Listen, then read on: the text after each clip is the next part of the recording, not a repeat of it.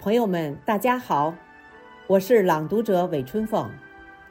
一首卫青的作品《冬天的礼赞》与您分享，一起感悟在寒冷的冬季，生命的力量，生命的美好。人们总是习惯于对春天情有独钟，一如既往的寄予向往与关注。从而忽视了对冬天的赞颂，这显然有失于应有的公正。一年四季尽管面貌迥异，但却有各自的风格与长处。春夏秋冬分别以其独特的英姿，令人赏心悦目而又百般倾慕。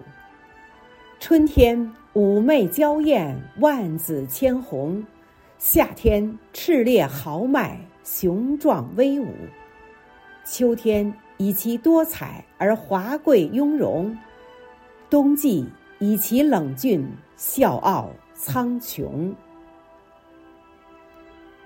漫天飞舞的雪片，不乏激情与浪漫；严寒也不仅仅象征着物种的蛰伏。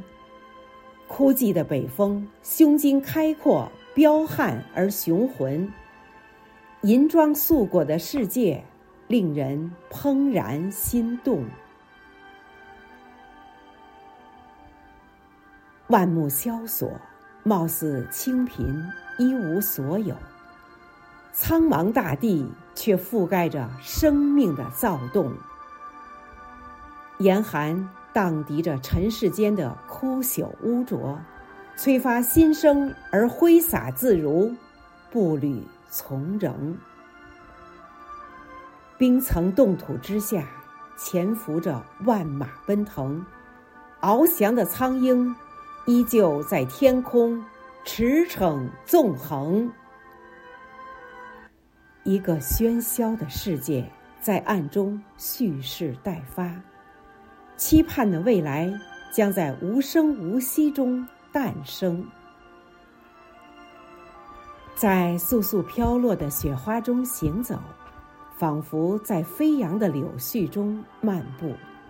透过每一片轻盈的叶片，都会让人领悟到心灵的晶莹剔透。